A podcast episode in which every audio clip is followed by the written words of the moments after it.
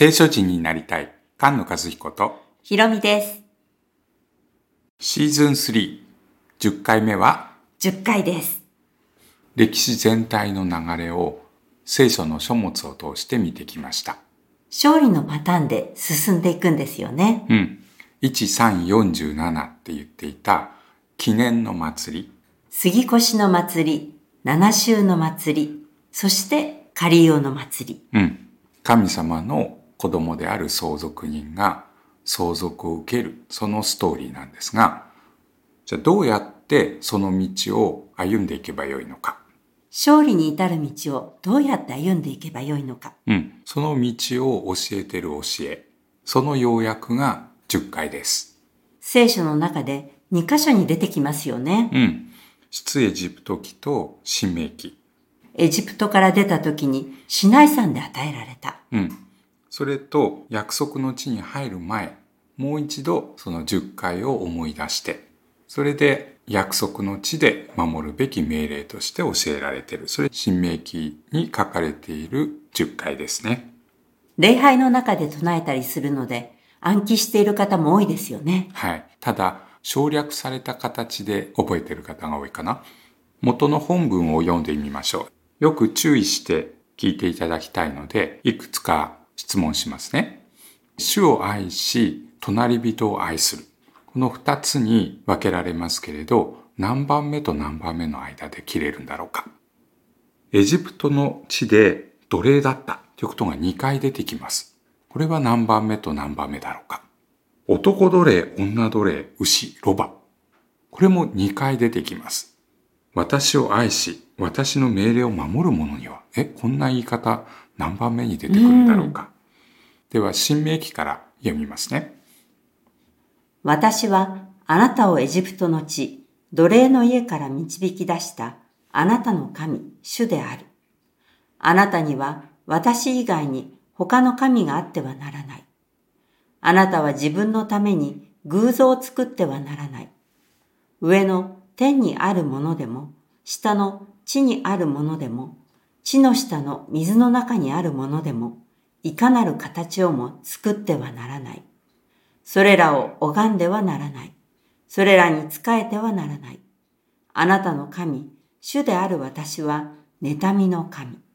私を憎む者には、父の咎を子に報い、三代、四代にまで及ぼし、私を愛し、私の命令を守る者には、恵みを千代にまで施すからである。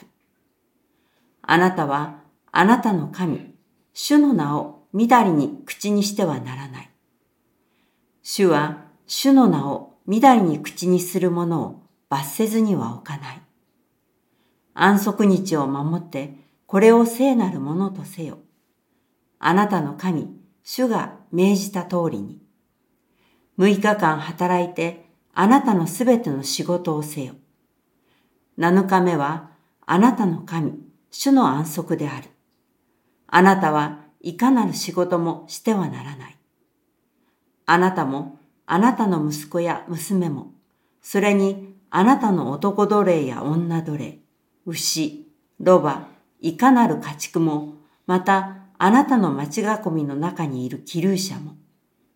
そうすれば、あなたの男奴隷や女奴隷があなたと同じように休むことができる。あなたは自分がエジプトの地で奴隷であったこと、そしてあなたの神、主が力強い御手と伸ばされた身腕を持って、あなたをそこから導き出したことを覚えていなければならない。それゆえ、あなたの神、主は安息日を守るよう、あなたに命じたのである。あなたの父と母を敬え。あなたの神、主が命じた通りに。それはあなたの日々が長く続くようにするため、またあなたの神、主があなたに与えようとしているその土地で幸せになるためである。殺してはならない。勧誘してはならない。盗んではならない。あなたの隣人について偽りの証言をしてはならない。あなたの隣人の妻を欲しがってはならない。あなたの隣人の家、畑、男奴隷、女奴隷、牛、ロバ、すべてあなたの隣人のものを欲しがってはならない。モーセの立法の立法っていう言葉は教えという言葉ですので、歴史について語ったり、幕屋の作り方とか、生贄を捧げること。うん。そのような教えも書かれていますが、定めとか掟と呼ばれる具体的に10回の教えを適用するような教えの箇所がありますよね。判例法と呼んだりしてますけれど、出エジプト記で10回が与えられた後のところ。それと、レビ記、新明記にも書かれていますよね。うん。エジプトから出たところだったので、奴隷が自由になる時の教えが書かれていたり。歴史付きで教えられていますよね。うん。私はこうしたでしょだからあなた方はこうしてね。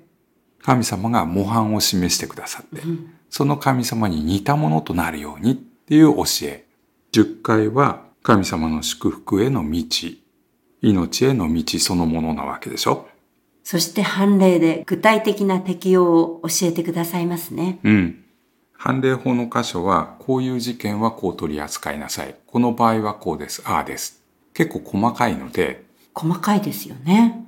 そして、あまり説明がついてないので、うん、うん、んこれは何だろうと。うん、出エジプト記の方は、21章から23章ですね。うん。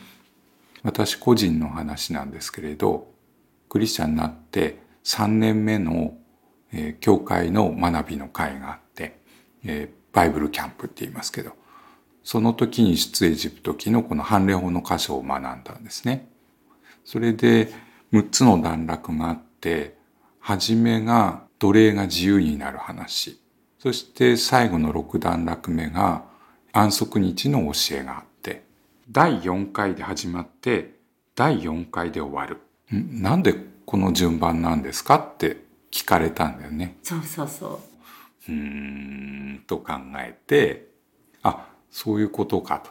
エジプトから出た。その時に与えられた教えなので、奴隷が自由になるっていうところから始まって、安息を得るっていうところで終わるんだ。と気がついて答えると、そうですって言われてすごい嬉しかったね。はい、覚えてます。その時の嬉しい顔。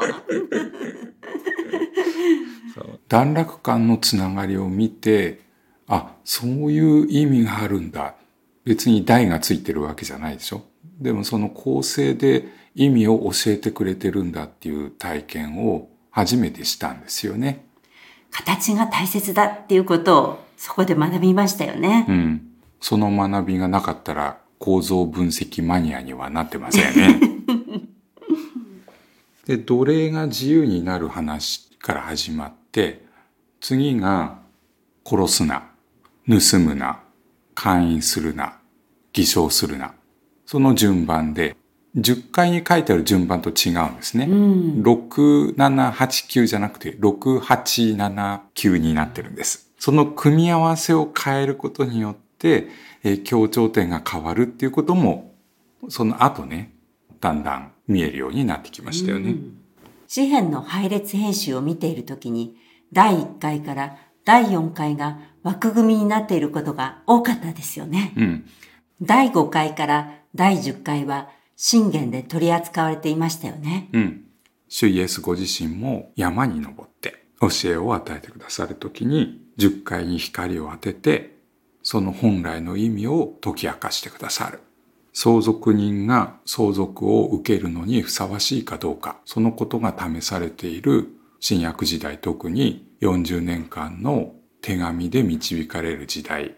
その手紙は10回の教えに光を当てて、新しい時代の教えとして教え直してくれる。10回の形を知ってると、新約聖書の手紙も一つ一つの役割がもっとはっきり見えるようになります。御言葉に生きる聖書人が生まれ増えていきますように。菅野和彦。ひろみでした。